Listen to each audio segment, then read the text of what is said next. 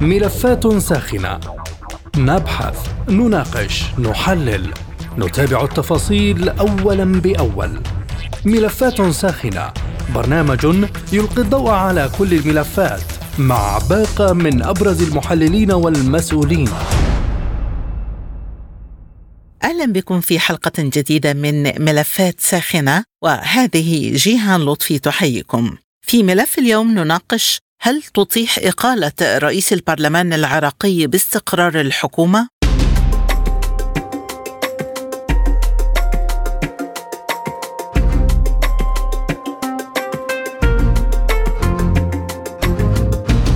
رفض رئيس الوزراء العراقي محمد شياع السوداني الاثنين استقالات تقدم بها ثلاثة وزراء احتجاجا على إقالة رئيس مجلس النواب محمد الحلبوسي من منصبه بقرار قضائي الأسبوع الماضي. وقضت المحكمة الاتحادية العليا أعلى هيئة قضائية في العراق بإقالة الحلبوسي بعد شكوى قدمها أحد النواب وردا على ذلك أعلن حزب تقدم الذي يتزعمه الحلبوسي استقالة وزرائه الثلاثة من الحكومة الذين يتولون حقائب الثقافة والتخطيط والصناعة. وقال الناطق باسم الحكومة باسم العوادي في بيان إن السوداني رفض الاستقالات انطلاقا من رغبة الحكومة في ضمان التمثيل السياسي لجميع أبناء الشعب بمكوناتهم وقواهم السياسية وانسجاما مع متبنيات الحكومة في دعم الاستقرار السياسي واستمراره. فهل تطيح إقالة رئيس البرلمان العراقي باستقرار الحكومة؟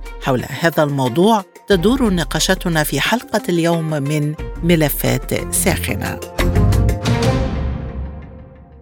البداية من العراق ومعنا عبر الهاتف من أربيل الكاتب والمحلل السياسي الأستاذ كفاح محمود. مرحبا بك سيد كفاح وسؤال حلقة اليوم هل تطيح إقالة رئيس البرلمان العراقي باستقرار الحكومة؟ لا بالتأكيد. يعني هناك هناك أكثر من محاولة لتجاوز ما حصل وقرار رئيس الوزراء آه، يوم أمس برفض استقالة آه، الوزراء الذين يمثلون آه، ائتلاف التقدم. وهذا بعين ذاته يؤشر بأنه ما حصل من المحكمة الاتحادية لم يؤثر على استقرار الحكومة، أنا أعتقد مجلس النواب سيقرر اليوم أو غدا قبول ترشيح ممثل آخر لائتلاف التقدم ليكون رئيسا البرلمان إذا كيف تقيم حكم الدستورية بإقالة الحلبوسي وبرأيك هل تأثر باتجاهات سياسية؟ بالتأكيد هناك أكثر من اتهام للمحكمة الاتحادية سواء من إقليم كردستان أو حتى مؤخرا من قبل آه، حزب آه، أو ائتلاف التقدم بأن هناك تأثيرات سياسية على المحكمة مما دفعها ربما لاتخاذ قرارات في خضم أزمات معينة يمر بها تمر بها البلاد. هذه القرارات آه، أثرت بشكل سلبي على العلاقة ما بين بغداد واربيل واثرت بالتأكيد أو تركت ظلال قاتمة حتى على التعاون ما بين المكون السني وما بين الإطار التنسيقي، هناك اتفاق تم توقيعه من قبل الإطار التنسيقي مع الحزب الديمقراطي الكردستاني وائتلاف السيادة أو مجموعة التقدم على أن يعاد النظر بهذه المحكمة ويتم تأسيس محكمة دستورية تمثل كل مكونات المجتمع العراقي، لكن للأسف الشديد بعد مرور هذا الزمن على تأسيس حكومة السيد السوداني لم يتم تشكيل إعادة النظر بهذه المحكمة وتشكيل محكمة دستورية كما أنه لم يشرع قانون النفط والغاز أيضا الذي تعهد الإطار التنسيقي بتشريعه خلال فترة ستة أشهر. هناك فعلا أزمة سياسية لكن هذه الأزمة لن تؤدي إلى حل الحكومة أو إلى استقالة الحكومة. ولكن كيف ينظر الأكراد لهذا الأمر؟ وحضرتك تفضلت بوجود اعتراضات. ليس على هذا الأمر إنما على قرارات سابقة اتخذتها المحكمة الاتحادية ضد الإقليم في كثير من القرارات التي اتخذت كانت سلبية تجاه الإقليم مما يعني شكل نوع من التخوف والتوجس من قرارات هذه المحكمة. عموما أنا أعتقد بأنه العراق يجب أن يعيد النظر بهذه المحكمة وتشكيل محكمة دستورية تمثل كما قلت لك كل مكونات الشعب العراقي وتكون دستورية لأن المحكمة الاتحادية هذه تم تشكيلها أيام الحكم المدني للاحتلال الامريكي أيام بول برايمر وتم تشكيلها لحين أن يشرع الدستور وللأسف الشديد بعد تشريع الدستور ولحد هذا اليوم لم تشكل محكمة دستورية ولم يشكل مجلس اتحادي ولم تطبق كثير من القرارات والقوانين وبنود الدستور مما كانت سببا أو اسبابا لكثير من الأزمات السياسية التي واجهت العراقيين منذ 2005 ولحد هذا اليوم. كيف يؤثر هذا التطور على المشهد الانتخابي مع قرب انتخابات مجالس المحافظات؟ يبدو لي إنه كثير من ما يجري خلال هذه الفترة له علاقة بالانتخابات وهو عمليات ضغط لصالح من من يستفيد على الأقل مثلا من إقالة السيد رئيس مجلس النواب، هناك ضغط بهذا الاتجاه، بالتأكيد طبعا هناك مؤثرات كثيرة على الشارع الانتخابي، إن لم يتم تأجيل هذه الانتخابات، هناك توجه أيضا لدى بعض القوى لتأجيل هذه الانتخابات ربما إلى نهاية السنة القادمة ودمجها مع الانتخابات العامة التي ستجري نهاية 24. تحدثت حضرتك عن محاولات لحل الأزمة، من هم المرشحون لخلافة الحلبوسي وهل هناك اتجاه لقبول استقالة الوزراء في وقت لاحق؟ بداية رفضت استقالة الوزراء الذين قدموا استقالاتهم آه، والذين ينتمون إلى مجموعة التقدم. لكن مسألة المرشحين لحد الآن يعني لم يعلن بشكل رسمي لا من قبل ائتلاف السيادة الذي يشكل التقدم جزءا منه أي اسم لتولي هذا المنصب. أنا أعتقد اليوم ربما في اجتماع هذا اليوم سينجح مجلس النواب آه، في حل هذه الإشكالية. من أربيل الكاتب والمحلل السياسي الأستاذ كفاح محمود كنت معنا. شكرا جزيلا لك.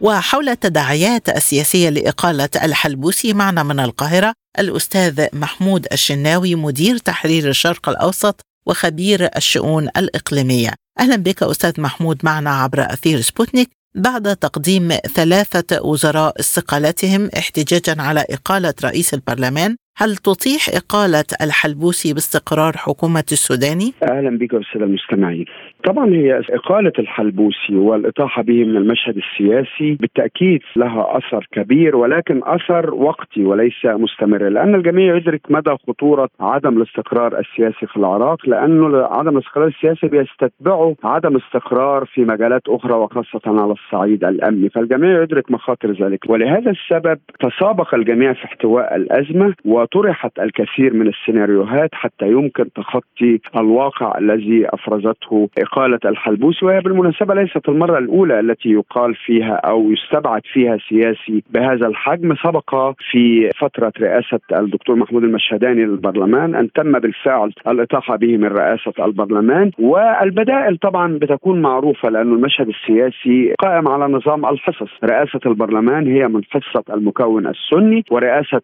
الوزراء من المكون الشيعي ورئاسة الجمهورية من المكون الكردي. لذلك المسألة محصورة في المكون السني. السني وتحديدا في تحالف السيادة الذي ينتمي إليه الحلبوسي. اذا برأيك سيد محمود هل تمت معاقبة الحلبوسي على محاولة تشكيل حكومة تضم خصوم لأعضاء التحالف الذي ساعده في الوصول لمنصب رئيس البرلمان؟ يعني الأسباب كثيرة الحقيقة، الأسباب كثيرة لإقالة الحلبوسي، الحلبوسي منذ صعد إلى قمة المشهد السياسي السني والخصوم كثيرون والأحداث كثيرة والمنازعات كثيرة لأن الحلبوسي حقيقة نال من الخطوة ما لم ينله سياسي سني من قبله. بالتأكيد طبعا ما جرى في بدايات تشكيل الحكومة وتحالفه مع السيد مقتدى الصدر على نقيض التحالف الشيعي الذي يقوده نوري الملكي أو ما يعرف بالإطار التنسيقي بالتأكيد كان هذا له سبب. ولكن ما جرى من الحلبوسي جرى من المكون السني كله خميس الخنجر أيضا وكل القادة السنة تحالفوا مع مقتدى الصدر والأكراد لتشكيل جبهة وتكوين تكوين حكومة بعيدا عن الإطار التنسيقي، لذلك يمكن أن يكون هذا سبب ضمن أسباب كثيرة منها العشائري والقبلي ومنها المناطقي ومنها السياسي أيضا، والنتيجة النهائية أن الحلبوسي كان يجب أن يطاح به من المشهد وإلا ما كان صدر هذا القرار من أعلى سلطة قضائية والتي لا يجوز معها المحكمة الاتحادية العليا والتي لا يجوز معها الطعن بأي درجة من درجات التقاضي، يعني إذا الإقالة هي إقالة ولا يمكن الرجوع فيها. رئيس الوزراء رفض استقالة الوزراء الثلاثة كيف سيستقيم عمل الحكومة برأيك في ظل هذه التطورات وهل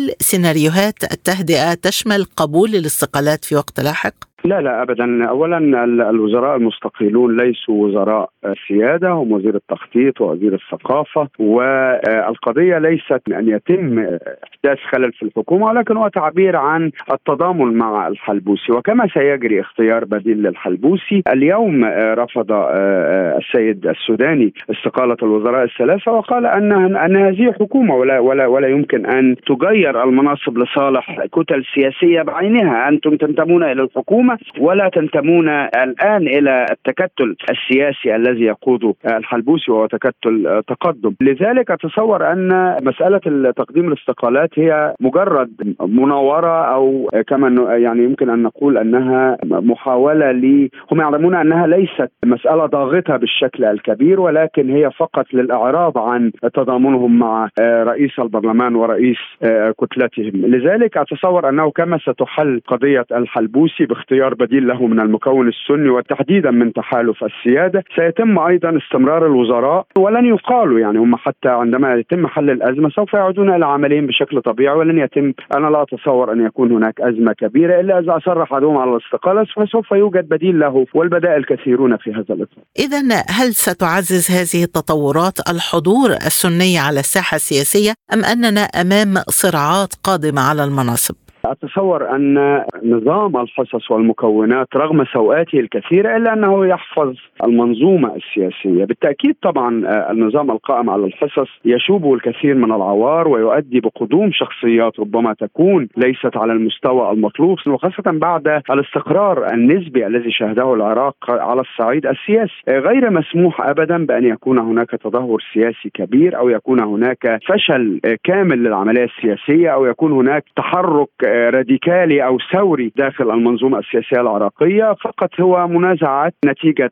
فقدان المنصب وما يعنيه المنصب في العراق من نفوذ وأموال وما إلى ذلك. سوف يوجد البديل المناسب سواء في القريب العاجل أو حتى بعد فترة ولكن دائما ما يتم احتواء كل تلك المواقف. والدليل على ذلك الزلزال الذي أحدثه انسحاب السيد مقتدى الصدر من العملية السياسية بالعراق وتم تجاوزه وتشكيل حكومة والحكومة سارية وتقوم باعمالها والبرلمان البرلمان يقوم باعماله والأمور تسير على ما يرام لأنه لا أتصور أن هناك رفاهية لدى المجتمع العراقي ولدى الساسه العراقيين والحكام العراقيين أن يطيحوا بالمنظومة السياسية تحت أي سبب من الأسباب. أخيرا أستاذ محمد هذا المشهد السياسي المرتبك قبيل الانتخابات هل ينذر بعودة الطائفية إلى العراق بعد فترة استقرار نسبي شهدها العراق مؤخرا كما تفضلت؟ المنتظر انتخابات مجالس محافظات المنتظر المرتقبة في ديسمبر القادم. و و وأنا أتصور أنه سيتم تأجيل اختيار بديل للحلبوسي حتى تنتهي تلك الانتخابات حتى لا يكون هناك مشاكل كثيرة. ورغم أن من يتولى الآن رئاسه البرلمان هو من المكون الشيعي السيد محسن المندلاوي ولكن هو بحكم القانون وبحكم الدستور العراقي يتولى النائب الأول لرئيس البرلمان إدارة البرلمان حتى يتم اختيار رئيس جديد لذلك لن يستمر كثيرا وإنما سوف يدير هذه المرحلة التي تعاني من خلل أو سيولة أو صراع داخل المشهد السياسي وسيتم اختيار بديل للحلبوسي من أسماء سنية معروفة منهم وزير الدفاع السابق خالد العبيدي ومنهم مثنى السامرائي ومنهم العيساوي ويعني مجموعة أسماء الحقيقة مطروحة. سيتم اختيار أحدهم هم ينتمون جميعا إلى تكتل السيادة الذي يقوده خميس الخنجر وهو أحد الرجال الذين لهم دور مهم في المشهد السياسي العراقي والمشهد السياسي السني تحديدا لذلك لا أتصور ابدا أن تكون هناك فوضى وخاصة أن السيد مقتدى الصدر نأى بنفسه وبجماعته وبسياسييه عن خوض تلك الانتخابات أيضا كما نأى بنفسه عن المشاركة في العملية السياسية بعد الأزمة التي صارت حول تشكيل حكومة أغلبية أو تشكيل حكومة محصصه سياسية. من القاهرة كنت معنا الأستاذ محمود الشناوي مدير تحرير الشرق الأوسط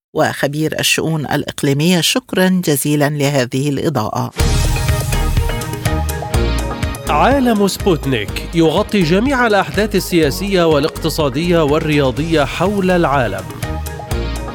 على مدار ساعة تتابعون عالم سبوتنيك مع أهم خبراء التحليل السياسي والاقتصادي. نقترب معكم في متابعة دقيقة من القضايا السياسية والاقتصادية، كما نستعرض أهم الأخبار الرياضية والفنية والبيئية. انتظروا عالم سبوتنيك أيام الجمعة والسبت والأحد من كل أسبوع. ملفات ساخنة. برنامج يسلط الضوء على أهم القضايا الحرجة في العالم. في ملفات ساخنة نستعرض القضايا مع جميع الأطراف ومن كل الزوايا لاستجلاء الحقيقة. ملفات ساخنة يستضيف أهم الخبراء وأجرأ الضيوف. تابعوا ملفات ساخنة مع راديو سبوتنيك أيام السبت والثلاثاء والخميس من كل أسبوع. وحول التفاعلات السياسية في صفوف المكون السني معنا من القاهرة المحلل السياسي الدكتور محمد شنجل. أهلا بك معنا ضيفا عزيزا دكتور محمد وبداية كيف تؤثر استقالة الوزراء على حكومة السوداني وهل تهدد استقرار هذه الحكومة؟ آه شكرا جزيلا آه أسعد الله كل أيامكم أينما كنتم بالنسبة لموضوع الاستقالات الجماعية التي حدثت على أثر فعاد آه، محمد ريكان الحلبوسي رئيس البرلمان العراقي وهم الوزراء الذين ينتمون إلى حزب التقدم الذي يترأسه الحلبوسي هذا يعني بأن اولا لن يؤثر على مسار الحكومة العراقية الحالية، لماذا؟ لأن هنالك البديل سيكون متواجد أو موجود بأمرتهم أو بأمرة رئيس الحكومة محمد الشيع السوداني، هذه اولا، ثانيا بالنسبة للاستقالات الجماعية هذه أصبحت كما يقال بالعامية موضة قديمة.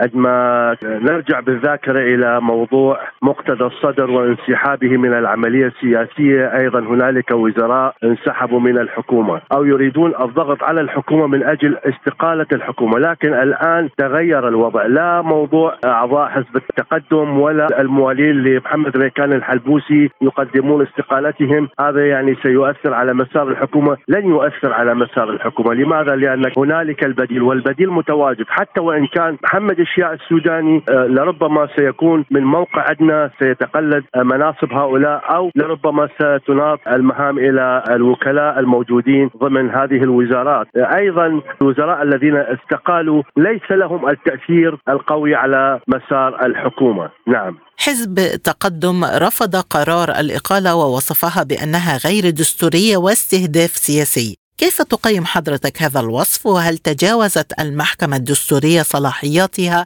أو تأثرت سياسيا في قراراتها؟ حزب التقدم لديه الصلاحية لحاله فقط أن يعترض وإلى آخره يتقدم باعتراضاته سواء للحكومة أو للمحكمة الاتحادية. لكن هذا القرار قرار داخلي القرار لن يؤثر على المسار أيضا السياسي.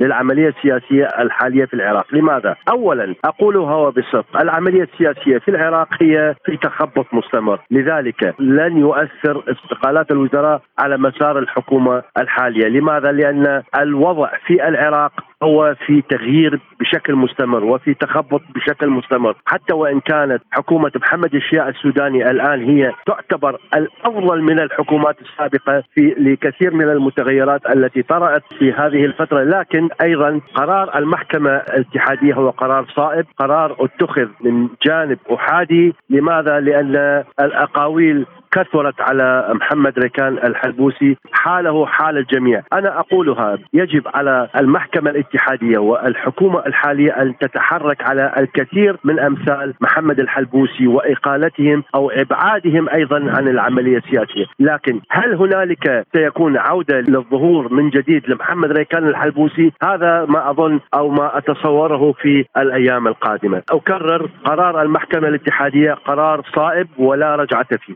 وفق الدستور طبعا. هذا القرار جاء وفق الدستور الذي آه، صيغ بعد 2003 قرار الإقالة جاء بسبب مسألة استقالة النائب ليث الدليمي وقد تمت إقالة الاثنان معا. برأيك هل تمثل إقالة الحلبوسي نوعا من الإقصاء السياسي لقيادتين من التيار السني أو انتصار لدولة القانون في العراق؟ هم أوهموا نفسهم صراحة يعني سواء كان دولة القانون يتحرك بشكل أكبر. لكن في الحقيقة نجد بأن موضوع دولة القانون وحزب التقدم والآخرين سيطروا سيطرة كاملة على الوضع في العراق، هذا بمعنى أنهم لديهم الأذرع في المحاكم السيادية أو في الأماكن السيادية، في المحكمة الاتحادية، لهم أذرع في العملية السياسية، لهم أذرع في المكونات الأخرى المساندة للعملية السياسية سواء كانت المكون السياسي أو المكون اليزيدي أو المكون المسيحي وإلى آخره، هذا يعني بأن دولة القانون فرض هيمنته وتغلب على حزب التقدم. الحديث المنشأ المنشا والحديث الولادة حزب التقدم الكل يعلم بأنه ليس بالحزب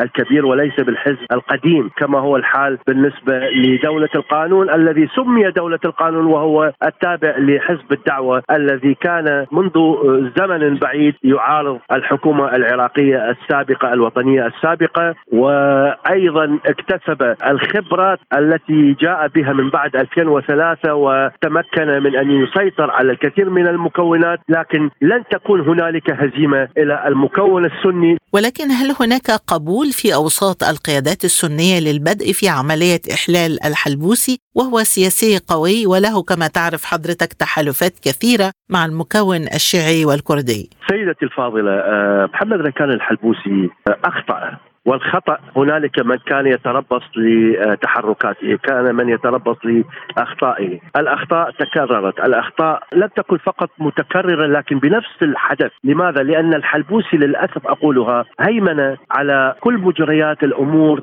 السياسية من خلال البرلمان، يعني هنالك تعاقدات كثيرة جدا، هنالك تحركات كثيرة جدا، نعم تحركات الحلبوسي وله التأثير القوي سواء على الوضع في الداخل أو في الخارج، نجد بأن له علاقات كبيرة جدا وقوية جدا مع الكثير من الدول الصديقة والدول الشقيقة، محمد ركان الحلبوسي له علاقات أقوى من المكونات الأخرى التي كانت تحكم وتسيطر على كل مجريات الحكم منذ عام 2003 حتى هذه اللحظة، هذا يعني بأن قوة محمد ركان الحلبوسي أقوى بكثير من الآخرين، لكن كما ذكرت هنالك المتربصين لمحمد ركان الحلبوسي بشكل شخصي وأيضا الحلبوسي له المتربصين من الذين يساندوه من المكونات السنية ليس فقط من المكونات الشيعية. لكن هنالك الكثير من المتربصين يريدون أن يزيحوا محمد الحلبوسي من أجل أن يسيطروا ويهيمنوا على مكانه وكرسيه الا وهو كرسي رئاسة البرلمان. لكن التأثير الأقوى على المستوى الخارجي نعم سيكون هنالك تأثير قوي جدا ولربما سيكون هنالك تحرك خارجي لوضع محمد الحلبوسي الحالي وأيضا لربما هي المطالبات كلها بأن يقدم للمحاكمة والاعتراض على أمواله وإلى آخره من هذا لكن تناسوا تماما بأن هنالك الكثير من أمثال محمد الحلبوسي يجب أن تكون محاكمتهم كما هو الحال إذا أنا أعتقد وأطالب أيضا الحلبوسي بأن يتقدم للمحكمة الاتحادية بإحالة الكثير والكثير من الذين هيمنوا على السلطة وهيمنوا على كل مجريات الأمور في السلطة من خلال استغلال وظائفهم سواء كانت في المجال العسكري أو في المجال المدني أو في المجالات الأخرى. أه محمد ريكان الحلبوسي نعم لا شخصية واسعة، شخصية مؤثرة، أصبح لديه الكثير من الموالين له، لكن نجد بأن الكثير أيضا استغنى عن هذه اللحظة ولم يدعموه، لكن من المؤكد سيكون هنالك دعم خارجي للحلبوسي أكثر من الدعم الداخلي الذي أطاح به.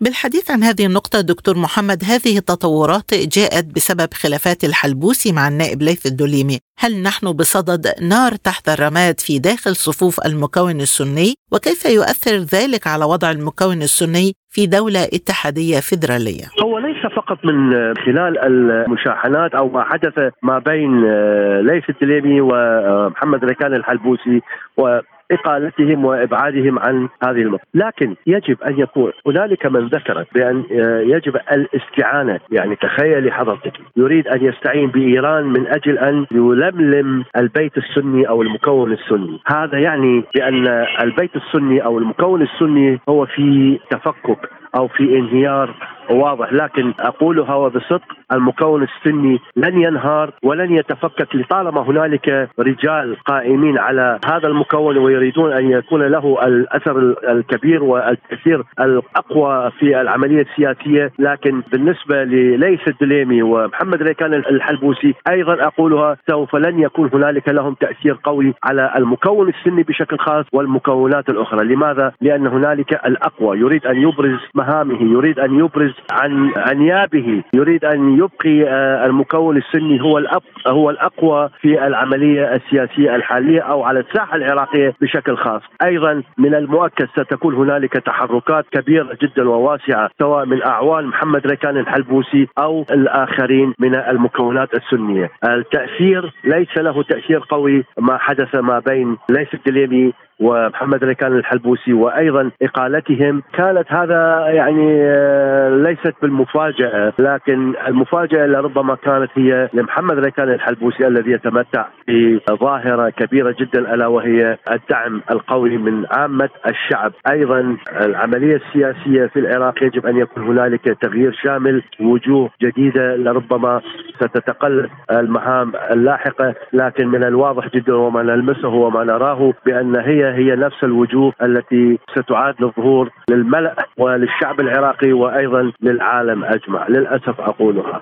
أخيرا دكتور وبالحديث عن العملية السياسية ونحن على أعتاب انتخابات في الثامن عشر من ديسمبر. هل تؤثر هذه التطورات على المشهد الانتخابي؟ وهل سنشهد صراعات على المناصب الشاغرة؟ من المؤكد من المؤكد. يعني هي الصراعات لا تزال موجودة. الصراعات حتى هذه اللحظة هي موجودة. هنالك الكثير الكثير من الأماكن الشاغرة أو المناصب الشاغرة لا تزال موجودة لماذا؟ لأن التناحر السياسي موجود التنافس السياسي موجود منذ اللحظة الأولى التي تلت العملية الانتخابية السابقة هنالك مناصب كثيرة جدا لا يستطيعون بما يسمى بالسياسيين الكبار أن يتقلدوا هذه المناصب أو يأتون بمن يريدون أن يأتوا بهم. لماذا؟ لأن أيضا أقولها هذه الكلمة التي على لساني دائما المتربصين كثيرا. هنالك من المكونات الأخرى أو الميليشيات التي تدخلت أيضا في العملية الانتخابية. أيضا لا تريد